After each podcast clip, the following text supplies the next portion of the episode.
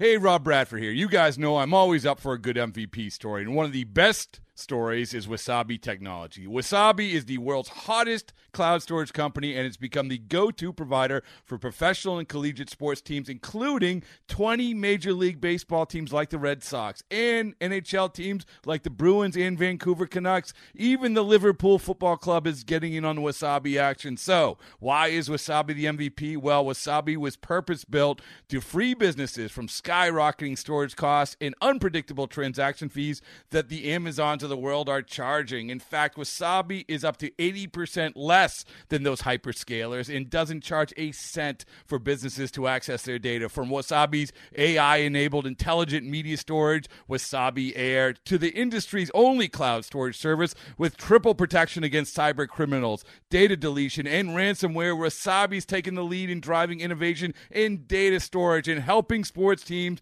to unleash the power of their data. Wasabi, another Boston based championship team. It's blazing hot outside. You get in your car to turn on the AC to get cold air pumping, but it blows hot air out. This issue is commonly caused by low refrigerant due to leaks in the AC system. You want an easy, all in one solution that will restore the cold air in no time. AC Pro Recharge Kits. Make restoring cold air easy for even those with zero DIY experience in less than 10 minutes. Save time and money versus going to a shop by picking up an AC Pro Recharge Kit today. Be a pro with AC Pro.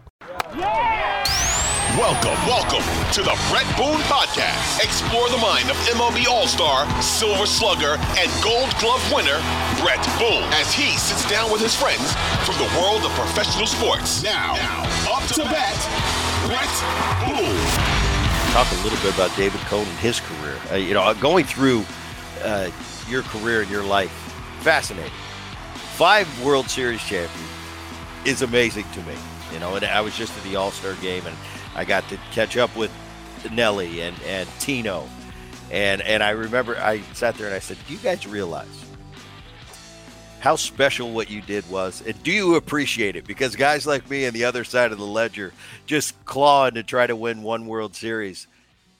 Now that I'm a little older, removed from the game 15, 17 years, I look back and, and it's so hard uh, to win a World Series championship or a championship at, at, at the highest level in any sport.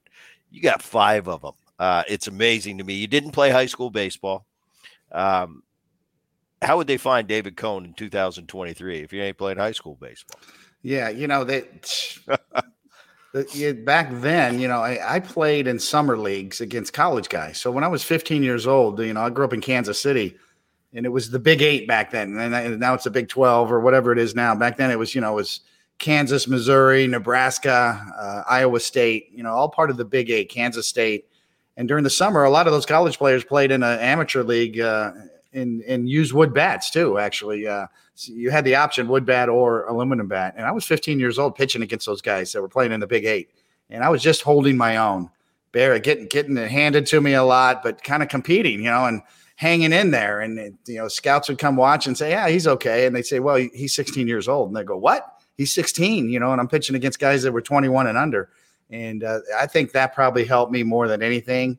You know, I, I learned I learned how to deal with adversity early on. I learned how to deal with players that were better than me and tougher than me, and they were talking smack on the bench at me. I was just a kid, you know, and I got a pretty good education there early on. I, you know, and so even though I didn't play high school baseball, you know, I played a pretty good summer league in the Midwest, and uh, you know, by the time uh, I was el- draft eligible, I went to a tryout camp at Royal Stadium, an actual tryout camp where there's like 150, 200 kids there, and you get couple of throws off the mound. You know, you show your arm strength and maybe show a slider or here or there, and then you're out. It was like an assembly line. But there was one local scout that saw me, and when I was drafted, I was a relative unknown. I had maybe a partial scholarship offer to the University of Missouri. But after I was drafted, I was drafted third, 74th overall by the Royals colleges started to call all of a sudden based on the draft that had never seen me pitch before. And so I started to get some partial scholarship offers. But at that point, I'd already signed with the Royals. I, it took me like two days to sign. I, I, didn't even know what I was doing. I was like, you, you want me to play? Yeah, I'm, I'm there. Let's go. Give me the contract. Let's sign it. And I think I signed for like $17,000, I think, as a third rounder. I think third round money money in 1981 is probably closer to 30 or 40 grand back then. I didn't know. I didn't have a clue. I was ready to go. So two weeks after I graduated high school, I was gone in the minor leagues, never looked back. took me five or six years to make it up to the big leagues. Finally broke in and uh, got traded to the Mets in New York, and then the rest is that's the rest of the story. You know, I spent six years with the Mets on that team. 1987, I went to the Mets after the 86 Mets. It was the wildest group, Bret. They, those guys were nuts. they were animals, absolute animals, and both on and off the field. And I did my best to fit in with those guys, and that's how I broke in with with the, you know, the the remnants of the 1986 Mets. Uh, you know that that was me, and uh, you know they were the best group of guys. And we were 15 deep after games. Where are we going tonight? Let's go. You know, we're hanging together. We hung in the clubhouse. We drank beer after the games. We went out to the bars. We owned the bars together. We took them over. It was like a pack, you know, a pack mentality, and we were all together and I can't even tell the truth on some of the stories we had back then. You know, I can't even. oh, I know. I can't even begin to, to, to sort of uh, fess up. But there were some barroom fights, you know, and there there was there was mayhem everywhere, and uh, you know, it was the '80s. It was the 1980s. It was it was different, you know, and it was the Mets, and there was nothing like it. You had two stints, David, in New York. One with the Mets, uh, one with the Yankees you talk about those years. I've I've heard the stories, and, and that's funny when you say I can't even be completely honest. That's pretty awesome. But that was the time, and that's what it was like. And there wasn't the. Could you imagine that those Mets teams and and with the internet today with these iPhones, it doesn't exist. That's why the kids today they go back to their room and they play video games. Yeah, there's a, there's, a, there's a, reason to it. That's a, there's a reason for it. Um, you're an All Star in '88. Uh, you lead the league in strikeouts in both 1990 and 91. Uh, 91 was interesting. I read a little uh, snippet on you. I think it's the last game of the season. Punch out 19. Is that true? Yes. Yeah. Philadelphia. I was in a game. I, I saw Randy. I, I saw the big unit my rookie year, 92, punch out 19 against the Rangers. Did not come out for the ninth inning. But I, I know games like that, ridiculous. Um, I want to get to Toronto. 92, you go to Toronto and you win your first of uh, what I mentioned, a ridiculous five World Series championships. But that first one, I always think about that Toronto because it's not only it wasn't just winning it for Toronto. It was kind of like winning it for the country of Canada. You know, different than than when you win a World Series in New York, where yeah, New York City's on fire and it's going crazy and it's the greatest thing in the world.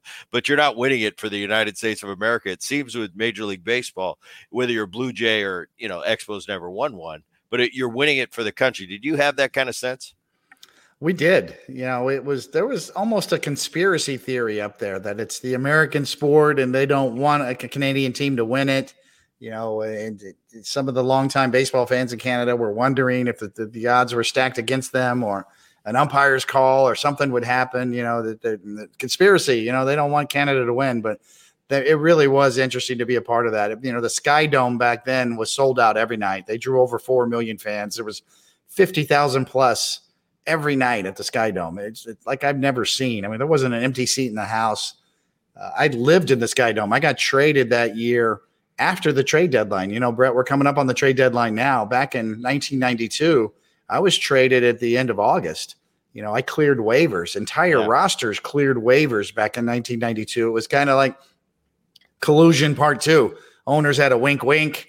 Uh, contracts were dumped. I could have, you know, anybody could have blocked that trade. The Milwaukee Brewers, Bud Selig owned Milwaukee Brewers, could have blocked that trade from from me from the Mets to the Blue Jays because it was after the trade deadline, and I cleared waivers. Everybody cleared waivers back then, and next thing you know, I've it's almost September first, and I'm on the Blue Jays, and it was the beginning of the hired gun. I felt a lot of pressure. You know, you had to come through. I didn't really know my teammates only had like five weeks to get to know them.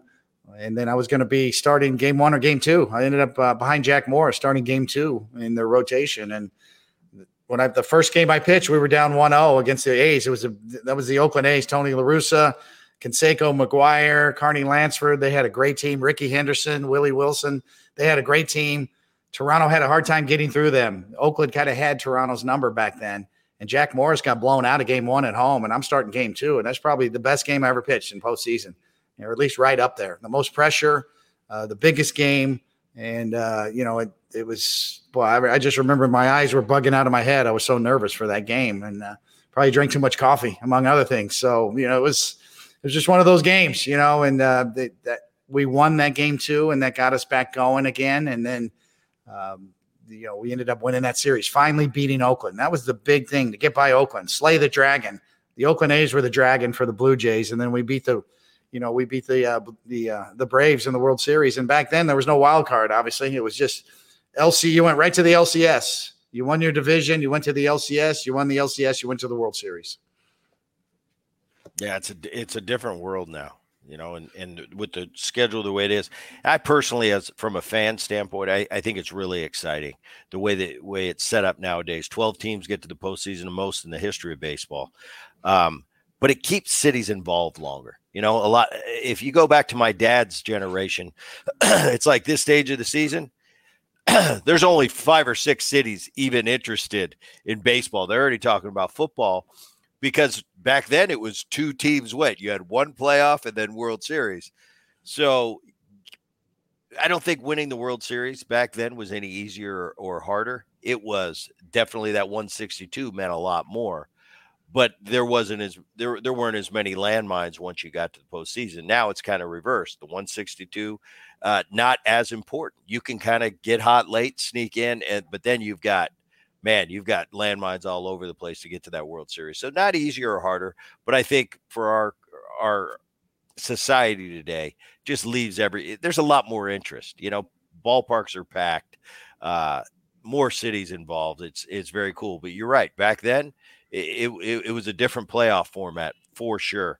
Uh, you win that World Series in Toronto. You you you go to the the Royals from 93 to 95 back to Toronto. And then and then you get to the to the Yankees in that in that Yankee unbelievable run. Uh, and and and I talked to the guys that were a part of all those teams. They said, and we should have won more. And I'm like, you know, that's enough. But I but I realize, you know, you won in 96 and then you won 98, 99 and 2000. 2001 you're right on the you're right on you're knocking on the door again. Mariano on the hill. Uh, eh, there, there could have been more, but but just take me through that run, that group of guys, how special it was. Joe Torre at the helm, uh, kick it off with 96. I just want to touch on each one of those. Yeah, you know, Joe Torre was the right guy at the right time, and and when he was hired by Steinbrenner, uh, the the back page of the New York Post was clueless Joe. He doesn't know what he's getting into.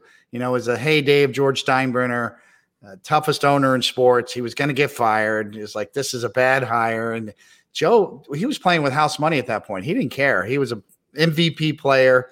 He was a broadcaster. He had already managed for the Cardinals. It, was for him. This was all gravy. It was another shot for him to, to, to try to get to to a World Series, which he had never had as a player or a manager. So uh, he didn't take anything seriously. He just was a great buffer for for Steinbrenner. Steinbrenner would come in and blow off steam and George would just kind of take it, or, or Joe would just kind of take it. He understood how to handle Steinbrenner, and he kept that away from the clubhouse. And he treated everybody with. He just, you know, I guess the best way I could say it, Joe Torre commanded the respect. He didn't demand it. He didn't have a lot of team meetings, but when he did, they were really effective. He dealt with one on one with you. He'd call you into his office and, and talk to you like a man. And, you know, he just knew how to deal with people. He had great skills at that point and he handled George. And then all of a sudden, here comes Derek Jeter as a rookie in 1996. And the, the story was is that Steinbrenner didn't think Jeter was ready, so they were going to trade for Felix Fermin from Seattle, and and Seattle wanted Mariano Rivera in return before we knew who Mariano Rivera was. And Joe Torre talked him out of it. Do not trade, you know, Mariano Rivera for Felix Fermin. Let's give this kid a chance to play shortstop. And from that point on, we took off. Derek was uh, the rookie of the year that year. He was our leadoff hitter. You talk, you know, in in terms of uh, the roles, shortstop for the Yankees, leadoff hitter. Uh, the guy just led the way. You know, he was ahead of his time in terms of maturity. He, wasn't overmatched by the moment. Mariano Rivera became Mariano Rivera in the bullpen. He was lights out that year. Of all the years that Mariano Rivera had as a reliever, and the greatest reliever of all time, 1996 might have been his best year because he was a multi-inning reliever. You could bring him in in the fifth, sixth inning. He'd go two or three innings and then hand the ball to John Wetteland, who closed that year. And that you know, Mariano pitched almost 100 innings that year, and he was lights out uh, as a reliever. And, and probably his highest WAR ranking was that year because of the quantity of the innings. He threw a lot of innings. So uh, that team, that 96 team, set the pace. Uh, we lost in 97 to Cleveland. Cleveland had a great team in those years. You know, the, uh, the Robbie Alomar, Albert Belle, Omar Vizquel, Cleveland Indians. Uh, they were very capable of knocking us off. They had us down 2 1 after knocking us off in 97 and 98. They had us down in the playoffs, two games to one. And then we had a guy named El Duque who came up that year and uh, solidified our rotation. Another perfect piece at the right place at the right time. He beat Cleveland in Cleveland to get the series back to 2 2 in 1998. And then we took off from there, finally got by Cleveland and then steamrolled the Padres in, in the 98 World Series. We swept them. And then 99, it was the Braves again. We were just, we were a well oiled machine at that point in 1999. And we just rolled over the Braves. We swept them in postseason uh, in 1999. And then 2000 was a tough year. You know, we kind of fell back a little bit. I think we only won like 87 games that year, but got into the playoffs. And that's why, you know, if you're looking at this year compared to the Yankees teams, uh, that 2000 team, you look at the Houston Astros. There's something about them when they get into the postseason, they kind of know who they are and they have that postseason experience. So I still say the Astros are the team to beat because of that. But we were that team in 2000, where once we once we got past the regular season, kind of a kind of a down year, postseason, we understood, hey, everybody's zero and zero. My batting average is zero. My, my ERA is zero. We understand, we understood that concept better than anyone.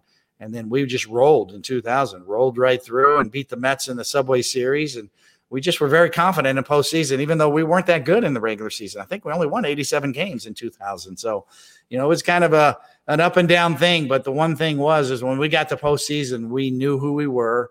We all knew our roles, and we were a very confident team uh, and that postseason season experience really matters. It's hard to put a number on that. It's hard to quantify from an analytic standpoint. It's more emotional and more of the human element thing, but we have it. The current team today that probably has that is Houston. So I'd still watch out for the Astros in this postseason.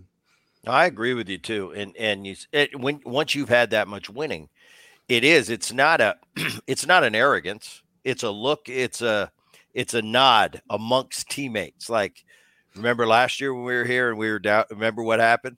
It is. It's it, and and I I, I try to put my finger on it and, and explain it to the to the fan listening. It's just something you know. It's innate. It's not a thing we got to talk about. You know, for yeah. for teams like you guys that right. you know you know what happened, and we've been down and out way more than we are right now. And what did we do? So it's that, and you take the field, and believe me, being an opponent uh, of those Yankee teams. I felt it on the other side too. Like, don't take these guys. We got them. We got them right now. Remember when we had them before, and the ghost came out at, at Old Yankee Stadium. Well, it can happen again. And and as a as an opponent, don't think that doesn't go through our mind. And and that was kind of the a part of your mystique and why those teams were so great and why it was such a special time. Anyone stand out to you uh, amongst the five. I, I hate to keep saying it. Amongst the five, anyone particularly special? Well, you, you you always remember the first one, you know, the, the special one, but the 1998 team was the team for me. I mean, you know, it was it was a steamrolled year. You know, we ended up at the end of the World Series, we'd won 125 games. We were 125 and 50 after winning 114 games during the regular season. But then when we got to postseason, we all knew that wouldn't matter unless we close the deal. You know, we, we, we saw that last year with the Dodgers, who had a big, big season in the regular season 110, 111 wins, whatever they finished up last year. We saw it with Seattle when they won 116 games. You're well aware of that. Uh, that Seattle team, wow, one of the best teams I've ever seen. Ichiro, you know, coming over, lighting it up. And yet, you know, it just didn't work in postseason. You know, you got knocked out. Um, for whatever reasons, short series, crapshoot, the postseason play, maybe a little uncertainty, uncertainty. You know, I I've heard it described this way: if if you're a veteran player and you have postseason success, and you're starting a game the next day, whether you're a position player or a starting pitcher, you're going to go to bed that night and you're going you're going to think, man, I'm going to have a great game tomorrow, and you're going to put your head on your pillow and you're going to sleep like a baby. And the other side, the guy who hasn't had any postseason experience, is going to say the same thing to himself at night. Hey, I'm going to have a great game tomorrow. And you put your head on your pillow and you toss and turn all night. You're not really sure, right? You're not quite so sure. The other guy who knows, yeah, I slept like a baby last night. I know what I'm going to do tomorrow. I'm fully confident. The guy who, yeah, the guy's confident, but he hasn't done it before. So you know what?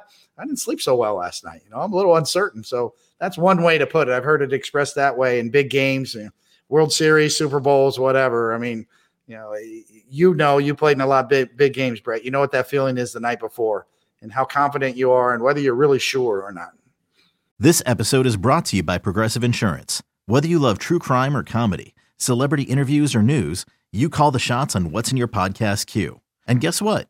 Now you can call them on your auto insurance too with the Name Your Price tool from Progressive. It works just the way it sounds. You tell Progressive how much you want to pay for car insurance, and they'll show you coverage options that fit your budget. Get your quote today at progressive.com to join the over 28 million drivers who trust Progressive. Progressive Casualty Insurance Company and Affiliates. Price and coverage match limited by state law. Yeah, very cool. Uh, man, I'm I'm just looking at you some of the some of your personal accolades and 98 you won 20 games, 94 uh, Cy Young Award winner, you're a five-time All-Star, five-time World Series champ and uh touch on the perfect game 1999. I know it's well heralded. Heralded at Michael Kay breaks it out every year. Every year on the anniversary, we talk about it. It's it's Cody's day, but pretty darn special, especially doing it where you did it. That's the key. I mean, when you have the history of the Yankees, uh, it, it just it just makes it all the much better. I mean, you know, Domingo Germán just threw one in Oakland for the Yankees. He became the fourth pitcher to do it. Uh, but mine was done. It was Yogi Berra Day. You know, Yogi had a big beef with with George Steinbrenner for 15 years. He never he didn't go to the Yankee Stadium. He was fired as manager of the Yankees by the general manager over the phone. And Yogi never forgave George Steinbrenner for that. I think it was only like 15 or 16 games into the regular season, too. It was early in the season. George fires Yogi. Yogi said, That's fine. You want to fire me, but come look me in the face, look me in the eye, and tell me yourself. So he never forgave George Steinbrenner for that, or at least for 15 years he didn't. Suzyn Waldman kind of got them together, reconciled the, the situation. They planned Yogi Berra Day. That was my day. You know, Yogi and Carmen Berra were riding around in a convertible Thunderbird. The crowd was going nuts for Yogi. There's nobody like Yogi Berra. He was so beloved. Uh, Don Larsen was in the house, who threw his perfect game during the World Series in 1956, the only perfect game in a World Series. He throws out the first pitch. Yogi Berra grabs Joe Girardi's glove, and we're both standing right by these guys as as the first pitch happens. It's almost like Yogi blessed, you know, Joe Girardi's glove, handed it back to Joe Girardi. They laughed, they went off, and then next thing you know, you know, we start mowing them down, and it's Yogi's day. It's Yogi Berra day. You know, th- th- this is not supposed to happen this way, and and and it did. And I was facing a Montreal Expos team Nobody in that lineup had ever faced me before. There was zero at bats off of anybody in that lineup. And if you know the Expos back then, they had a couple really good players. They had Vladimir Guerrero Jr. on that team, or Vladimir Guerrero Sr. on that team, Jose Vidro, Brad Fullmer. There were some pretty good players on that team. Uh, Orlando Cabrera was a shortstop, but they all were free swingers. And, you know, I say this, you know, we all talk about wind currents, the wind swirling for some reason that day it was kind of a it was a hot day, but it was also it rained. There was a rain delay and there was wind kind of swirling at the stadium. And it was one of those days where my slider was like a frisbee. I don't know if there's crosswinds at home plate, but sometimes when you throw a ball into the wind, the ball moves more. It'll break more. You know, I used to love pitching at Candlestick Park, the old in San Francisco, because of the wind. My ball broke like a frisbee. My slider broke like 10 feet. And that day at Yankee Stadium, my ball was just making a left hand turn all day. I was changing arm angles. I was throwing nothing but frisbee after frisbee, and they kept swinging and swinging. And that was their MO. They'd never seen me before.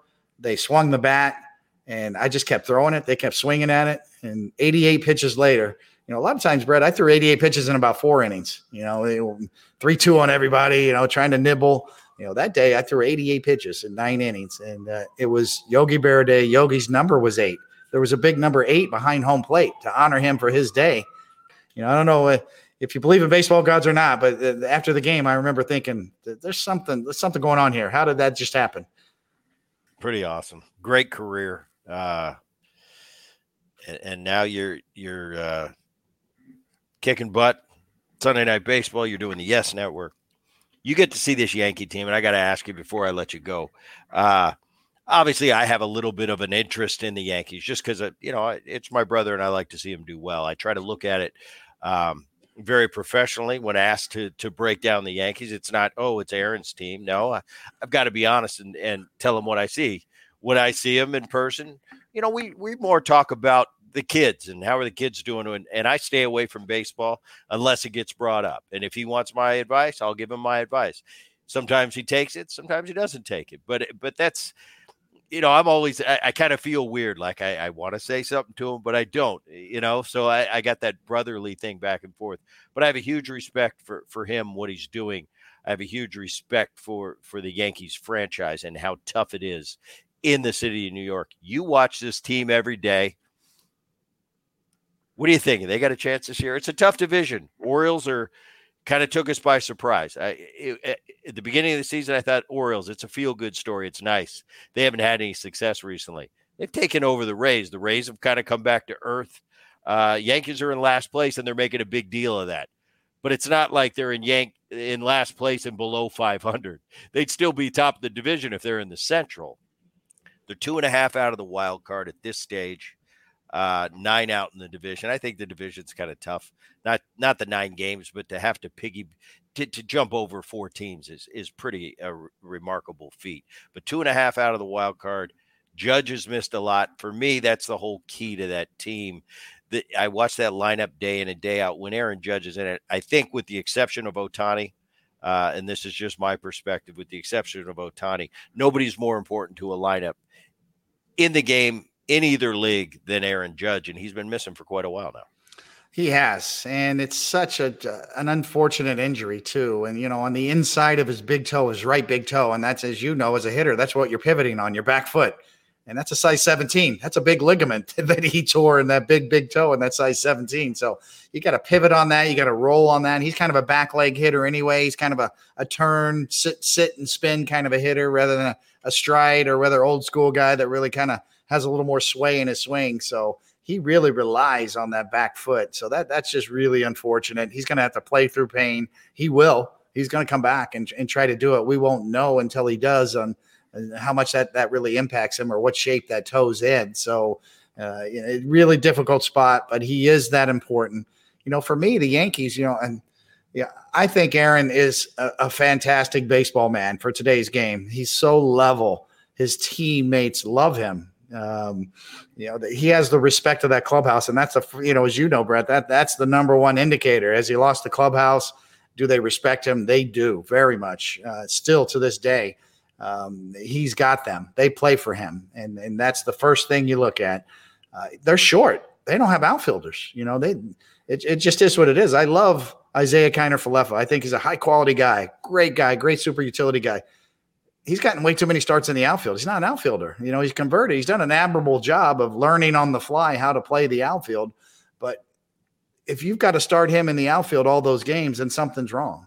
You know, you're short. Aaron Hicks was supposed to be that guy. They had to give up on him and pull the plug. They had three years left on that deal.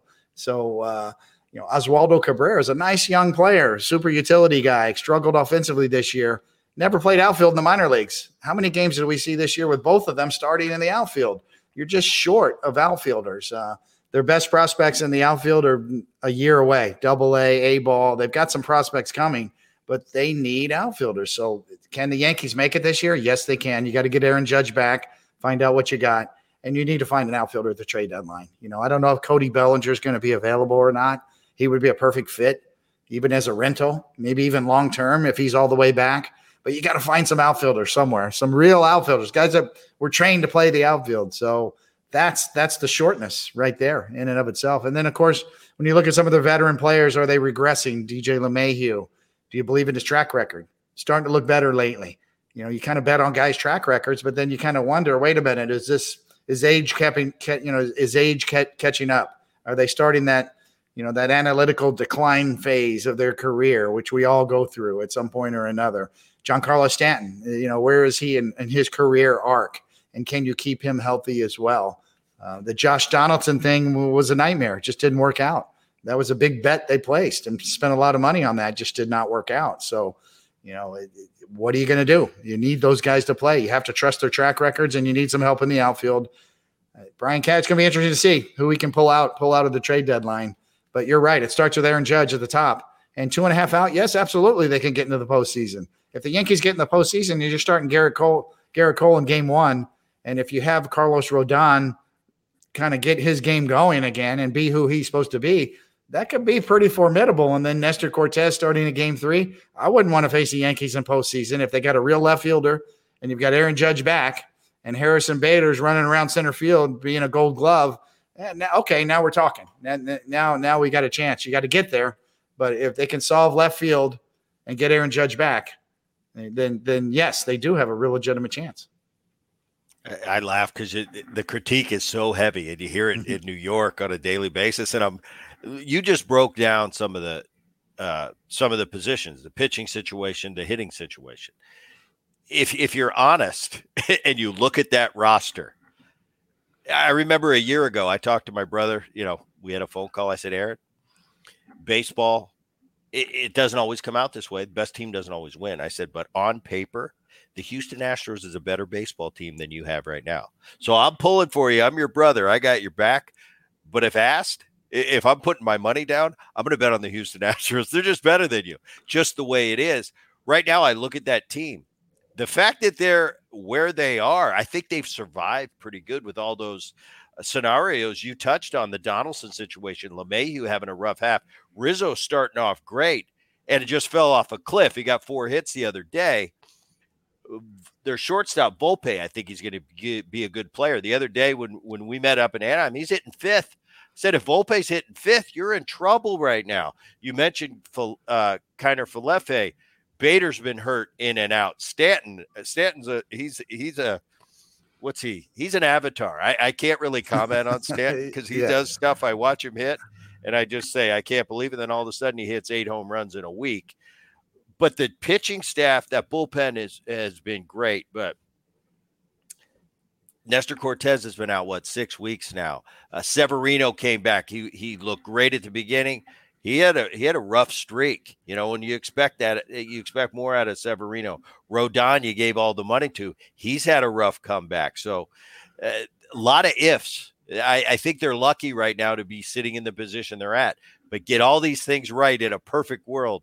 I'm with you. I think they could be formidable once the postseason comes, if they you, get there. You could argue that Aaron has done his best managerial job this year, you know, because of all, all the things you just said, all the the decline phases of some players, the struggles, the injuries, everything all put together. And look, they're still above 500. They're right there. So, you know, it's hard to it's hard to put your finger on how much a manager is really worth, right? You know, how many games you're you're better off of because of what a manager did but it's it's very subjective, you know, keeping the clubhouse together, having the respect of your players, but also maneuvering. You're right. I mean, it's been a different leadoff hitter every night, searching for a hot hitter to put in the leadoff hole every night. It's something different. You know, we've we've, we've seen uh, Oswald Oswald Peraza lead off a couple of games, just got called up. Let's, let's try him. Let's try him at leadoff because Aaron's just looking for somebody that's a good hitter in that spot, not your prototypical leadoff hitter that's like a Rickey Henderson, somebody with some speed and some pop. You know, it's like, no, I'm I'm searching for a body. I'm searching for anybody right now. So in that sense, Aaron's done a really good job this year with what he's had to work with. And we'll see how it ends up. We'll see if there's a big finish in, in store for the Yankees. It's they're certainly capable of it because their bullpen has been solid and because Gerrit Cole's having a Cy Young Award winning type season, or at least he's in that mix. Uh, you know, you, you still feel like if Aaron Judge is Aaron Judge, they're going to have a chance. They they can do it if they get a little bit of a hot streak going. But you know, there's a lot of baseball left. You know, I saw the Mets blow a seven game lead with 17 games left uh, with Willie Randolph as their manager years ago. You know, 10, 15 years ago, the Mets had a seven game lead to go with 17 games and they blew it. So yeah, we're just hitting the dog days, and it's going to get really hot here. It's going to be 98 degrees in Baltimore this weekend. We haven't even hit the dog days yet. You watch how the injuries start to happen. People start to falter. We're getting through. We're just entering into that dog day phase of August, and then you get to September, and then you find out who's left. Then there's a lot of time left. Well, David Cone, I, I appreciate you coming on the on the podcast. This is a lot of fun catching up. Uh, continued continued success. I, like I said, I, I really enjoy in a in a time in a time in baseball where I don't enjoy watching just anybody. I really I do really enjoy your commentary. I think you do a great job and and that whole crew. And we'll see. You know, maybe I'll maybe I'll catch up with you down down the streak and and wish you all the best. And, and for those of you out there listening or watching the Boone podcast, I appreciate it. And uh We'll catch you next time. 2400 Sports is an Audacy company.